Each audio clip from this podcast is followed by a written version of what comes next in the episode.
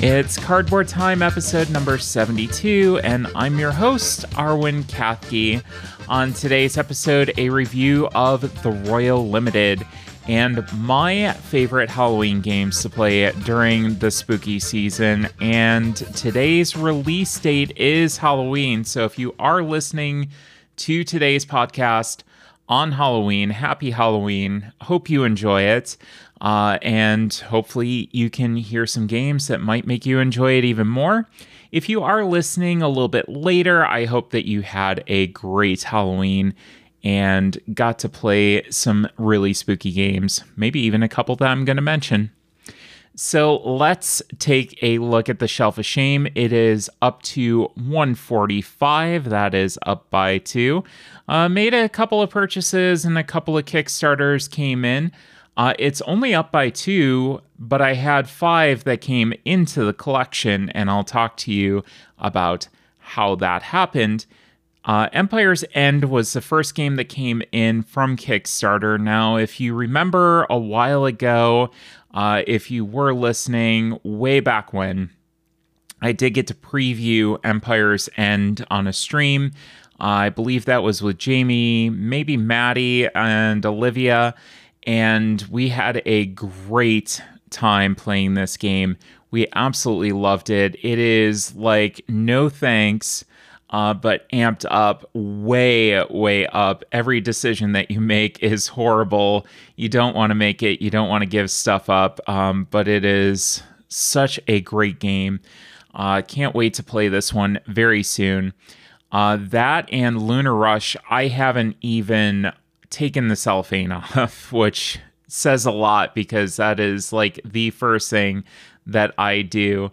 Um, so, Lunar Rush was a game that I got to play at PAX and really looking forward to playing that again as well. Great economic game. Uh, purchases. The first one is Featherlight. Uh, I bought that and the mir- mirroring of Mary King. Say that 10 times fast. Uh, those I bought at the Capstone store down in Cincinnati, and I'm going to talk about what I was down there for in a few minutes. Uh, Featherlight, I just wanted for that dumb bird that's on the front. Uh, it's so incredibly cute. You can look up the artwork for Featherlight and you will see this like derpy little bird that's so lovable. Um, I had to get it for the cover. Uh, the gameplay is supposedly a lot like Marvel Remix, which is a big jam of mine. Absolutely love Marvel Remix and looking forward to seeing what Featherlight is going to do, uh, maybe a little bit differently. Mirroring of Mary King. I wanted to pick that up. Uh, that's a Jenna Feli game. I've heard really good things about that. So, looking forward to trying that one out. Another purchase I had was Medium. I have already played a lot of Medium, uh, but never got my own copy, and I wanted it for my recent birthday party uh, so that people could go and try it. Uh, so now I do have a copy of, of Medium as well. Great, great game and um, it may make an appearance later on in this episode. Uh, and then finally, the last one, which I didn't even count. Uh, so my shelf of shame is at 146. It's up by three uh, is Apiary, and that is the brand new Stonemaier game.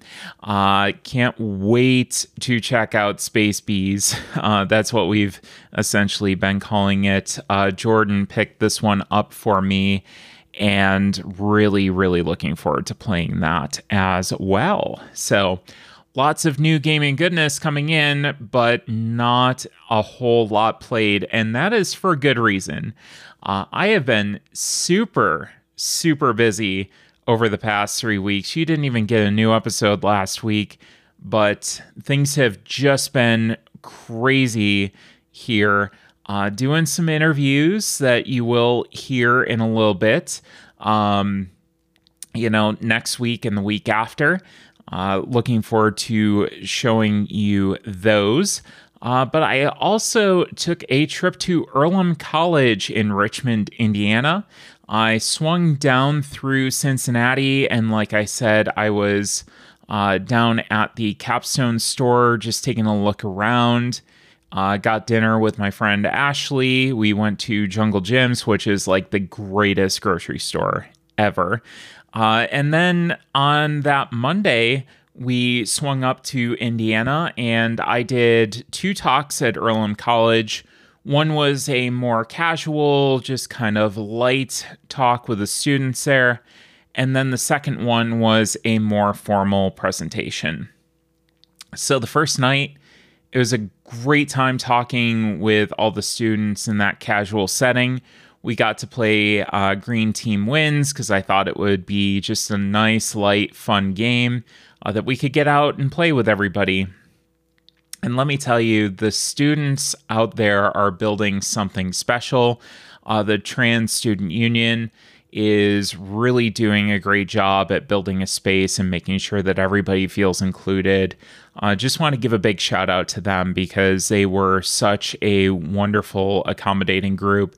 And uh, we just had a great time chilling and, and playing some board games. Um, and, and again, it is absolutely amazing what the students are building for themselves out there. A lot of uh, mutual aid and making sure that people are doing good and taking care of each other. And it's really something special to see. Uh, we also, after my uh, formal presentation, we got to have lunch with Jennifer and Scott. Um, we, I had such a fun time hanging out with them. Um, they have have become, you know, good friends as far as I'm concerned as well, uh, which is something that I feel very fortunate in doing this podcast that I'm able to meet people, I'm able to make friends and and really connect with people. Uh, they brought us out some delicious bread too uh, that we're still kind of working on to this point, but we threw it in the toaster. It is absolutely amazing. Um, so just wanted to give them a shout out as well. It was amazing having lunch. Then we came back home and that uh, Saturday, I had my birthday party. My birthday was on Friday, the 27th, and I had a lovely birthday party at the Brownhoist building. Uh, the Brownhoist building is a building downtown uh, in Cleveland, and a lot of history in that building. Um, one of the oldest operating elevators in the country, if I'm not mistaken. Uh, this building was actually put on uh, a track and moved uh, at one point because they needed to move the building to make more space. Uh, so they they actually moved the building down the road a block, and people still went to work. They still got into the building as this thing was being moved uh, for about a week or two weeks. Uh, you know, they would move it a little bit at a time. So it was just a a very fascinating building, perfect place to have a Halloween themed party. Um, my first choice of costume didn't come through. I was supposed to be Jessica Rabbit, uh, but unfortunately, uh, the uh, alterations weren't necessarily the greatest with that. We didn't get uh, those done in time. So I had to resort to my second choice, which was uh, being a fairy. And uh, that went very, very well. That was something that I've always kind of wanted to do since I was a kid. So I got to do that. And, uh, you know, it was uh, a, a great birthday filled with a lot of really good gaming. Uh, got to see a lot of friends gaming, and I always love to see that. I always love to see people gaming with each other and having a good time, meeting new people, and mingling and interacting. Um, I think that's one of the big things that we do in this hobby is to have those interactions and have that fun with others. I also got to play a lot of Phantom Ink. I hosted a few games of that. Uh, I made a large format framed board to play with, uh, like Resonym has at conventions. And I am so, so happy that I did. Because there is nothing quite like playing on a large format board with a big group of people. So, definitely glad that I made the investment. Uh, that will be coming out uh, just about any time that I have a party, it is uh, really, really cool. And I love Phantom Ink. So, well, let's get into today's review before I just keep talking your ear off about random stuff. Uh, today's review is the Royal Limited, and this game is from 2023. It is one player, plays in 20 minutes, designed by Scott Almes. The art is by Taylor Stone and published by Button Shy. England 1960s, revolutions in music, fashion, art, and more draw celebrities from around the world. Superstars wind their way across the country using the ultimate in luxury travel, a train line catering to the elite, while less fortunate passengers jostle for space to get a glimpse of their idols. There's no time to waste, so grab your bags and get on board. The Royal Limited is a solo game about building your train and filling it with passengers and VIPs before the train departs. Use cards from your hand to add new cars and place passengers to occupy them. Match symbols and colors to ensure everyone aboard is satisfied, especially the VIPs. Make the most of your line and see if you can live up to the grand expectations of the Royal Limited. You will play a series of rounds with your goal to build a train and fill it with passengers. Each round will take the following format 1. Draw cards. 2. Play cards to add a car, place passengers, and VIPs. And then 3. Discard your hand and advance conductor. After you have finished the final round, what you call all aboard, then you should calculate your score. You want a lower score according to certain values. Uh, so basically, you want the lowest score possible. Um, you want the least amount of cards left in your hand. Uh, you're trying to place all of these cards out on the board and make this long train with a bunch of passengers uh, that can go and activate these different abilities in the train cars. So, the placement and doing that is really what makes this game special. I did kickstart this. Scott Almes usually makes some pretty good solo games. Uh, so this was another in the Simply Solo line by Button Shy. Um, I liked it. It's it's a decently compact game. Uh, it can still take up a little bit of table space lengthwise. There were a lot of really good but uh, frustrating decisions, especially later in the game. So you're playing these cards and you're trying to get these train cars and trying to get the abilities uh, some of which are very positive, some of which are usually not so positive, like, you know, discarding cards without playing them, uh, that kind of thing. You know, maybe playing cards that you don't necessarily want to play that are going to screw up your uh, strategy for later. Um, but yeah, uh, just a nice mix of of good uh, decisions that uh, add a little bit of frustration and and planning.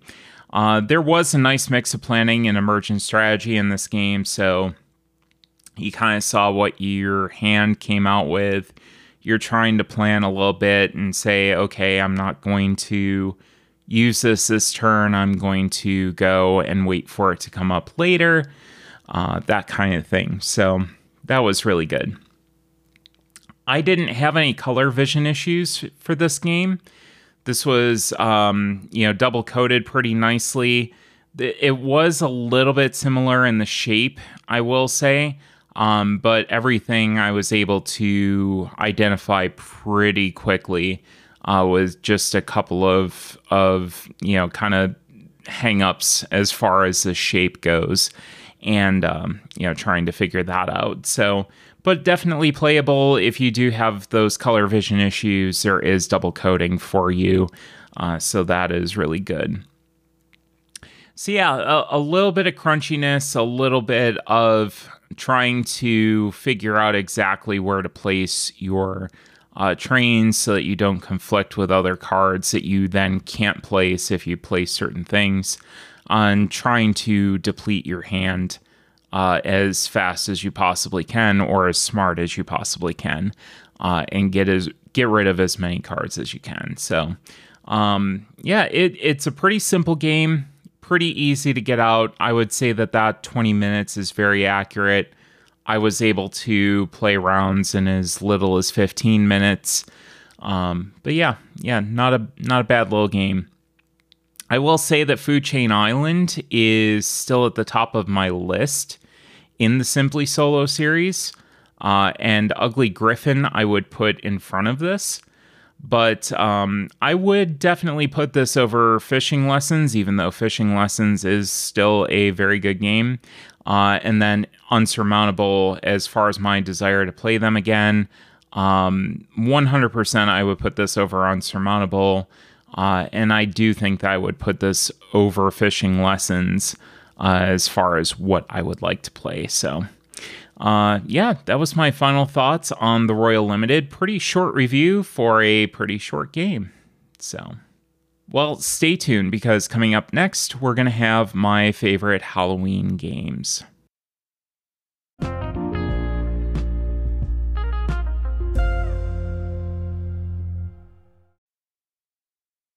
So let's talk about my kind of favorite Halloween games. Now, these games aren't necessarily the spookiest or anything like that.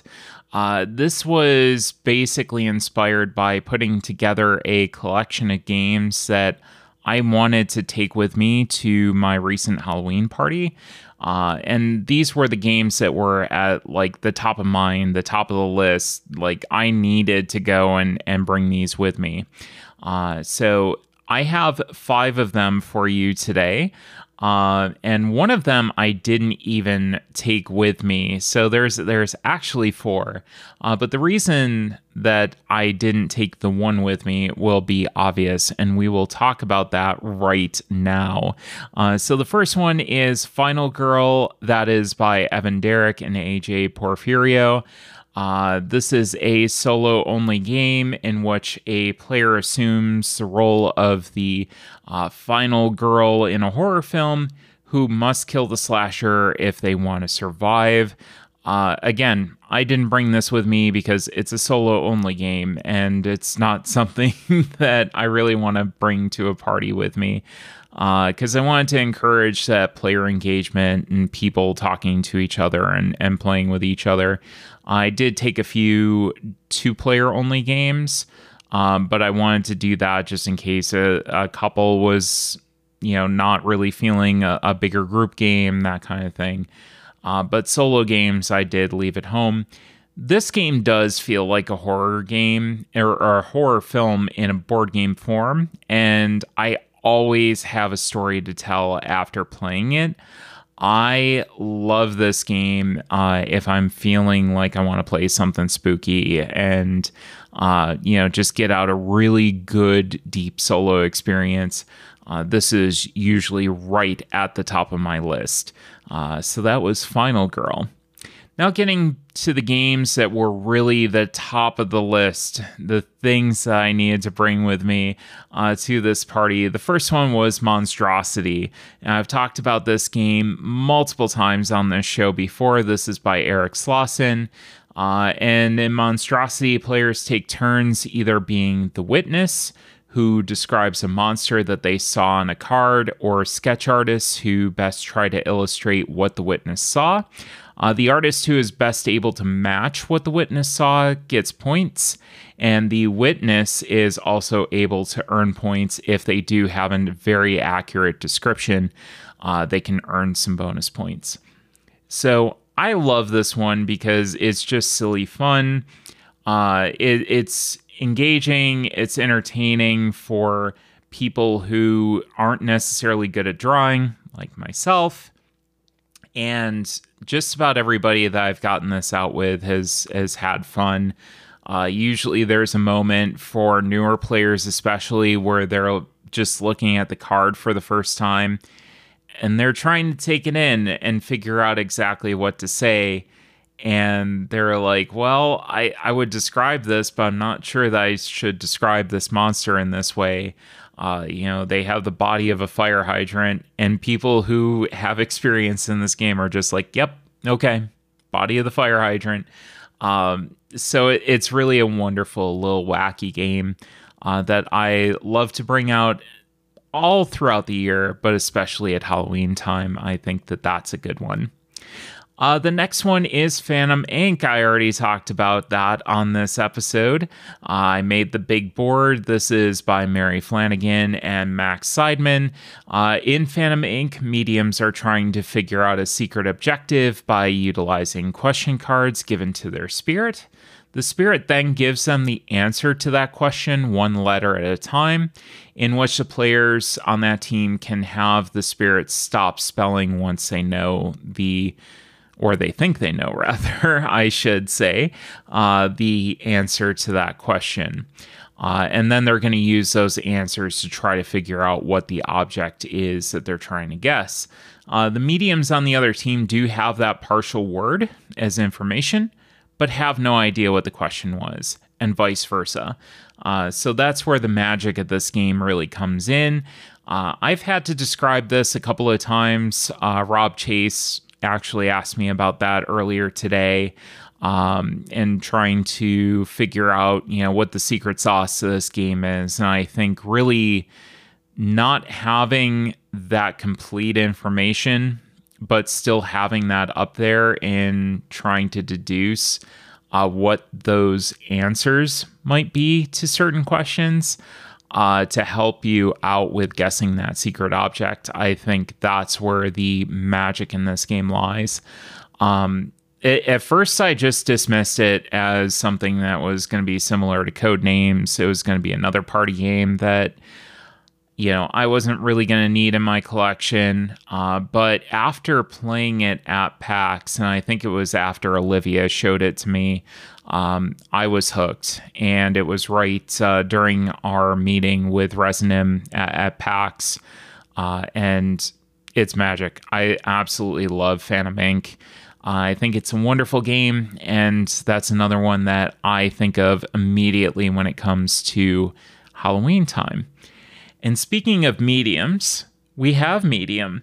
Uh, this was a game by Daniel Deli, uh, Lindsay Sherwood, and Nathan Thornton.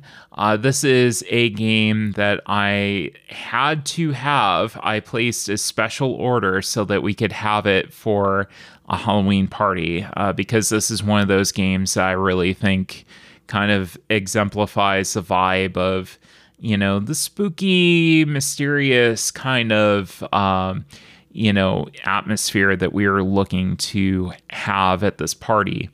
Um, so, a medium, you have a hand of cards. You're going to play uh, one down your partner that you're working with. Um, that's always to your left.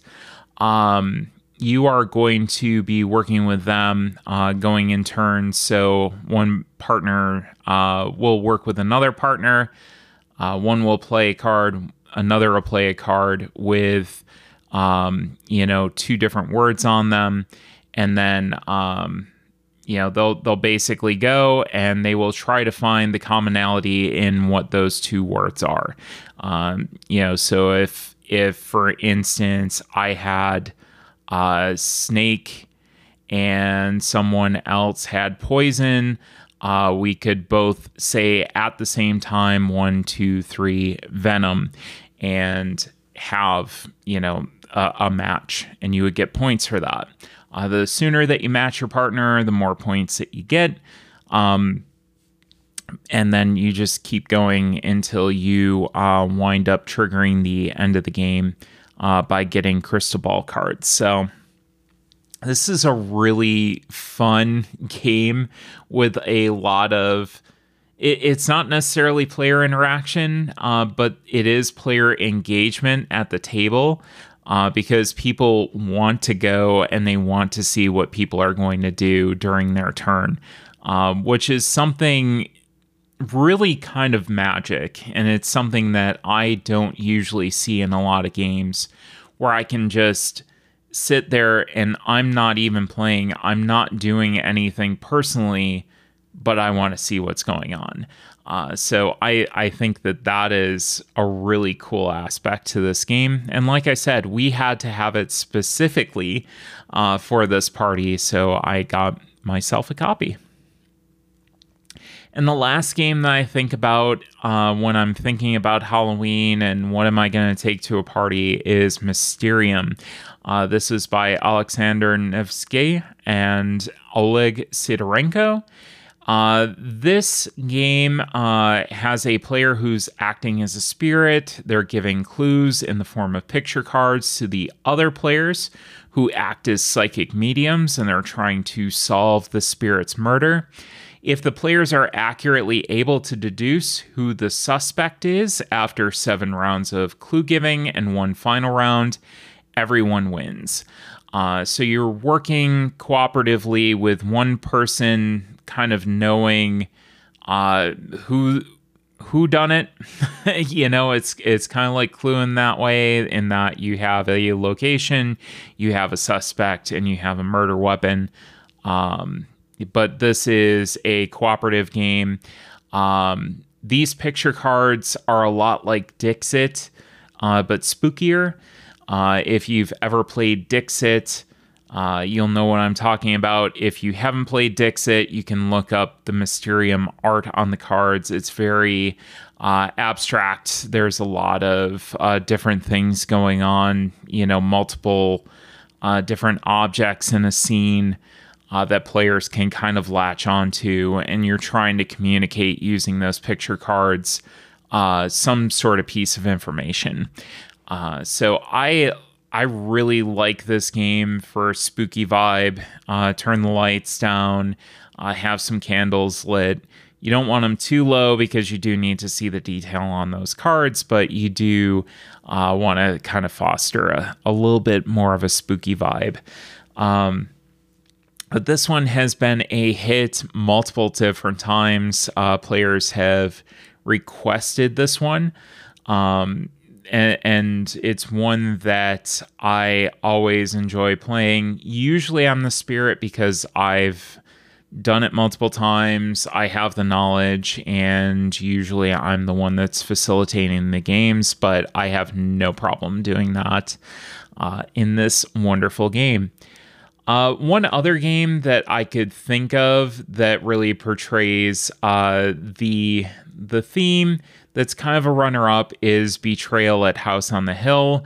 Uh, this one is basically a, a, house that you're exploring. At some point, uh, the haunt gets triggered, what they call the haunt, and it is basically somebody is betraying the party, or multiple different players are betraying the party, and one team is trying to go and do something to the other team of players, uh, and vice versa. So the other players are trying to escape the house or uh, take care of the uh, person who's trying to kill them.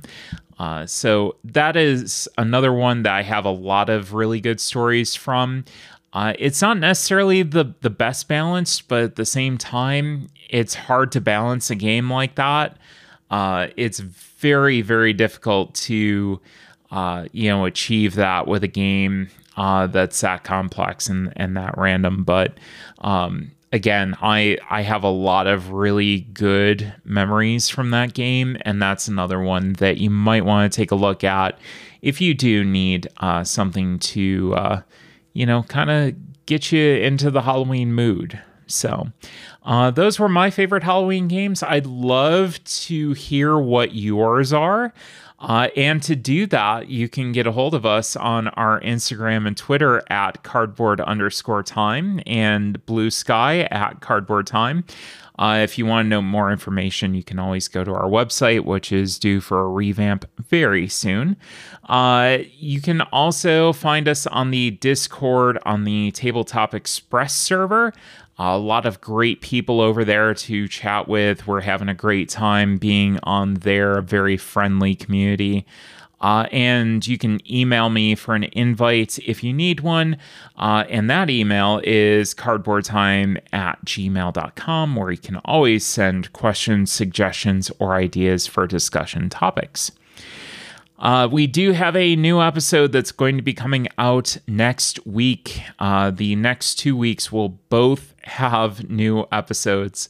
Uh, with timing on Kickstarters, I made a couple of promises that uh, we would get some some things timed out, and this is the way that everything fell, uh, and also lining things up for PAX U, which is coming up in a month. It's crazy to think that like a month from now, uh, we're going to be driving to Philly and we're, we're doing the thing again uh, at quite possibly my favorite convention.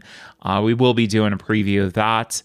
Uh, but next week, a very special uh, secret guest. Uh, that I haven't announced yet. A couple of people know, but that's it. And looking forward to presenting them to you, uh, as well as the week after. Um, we have a great special guest as well. Uh, so a lot of uh, a lot of exciting things coming up here. Uh, so hope you enjoyed the show. Uh, so we will talk to you next week. A little bit longer episode next week. Um, so as always, thanks again for listening, and we'll see you next week for another episode of Cardboard Time.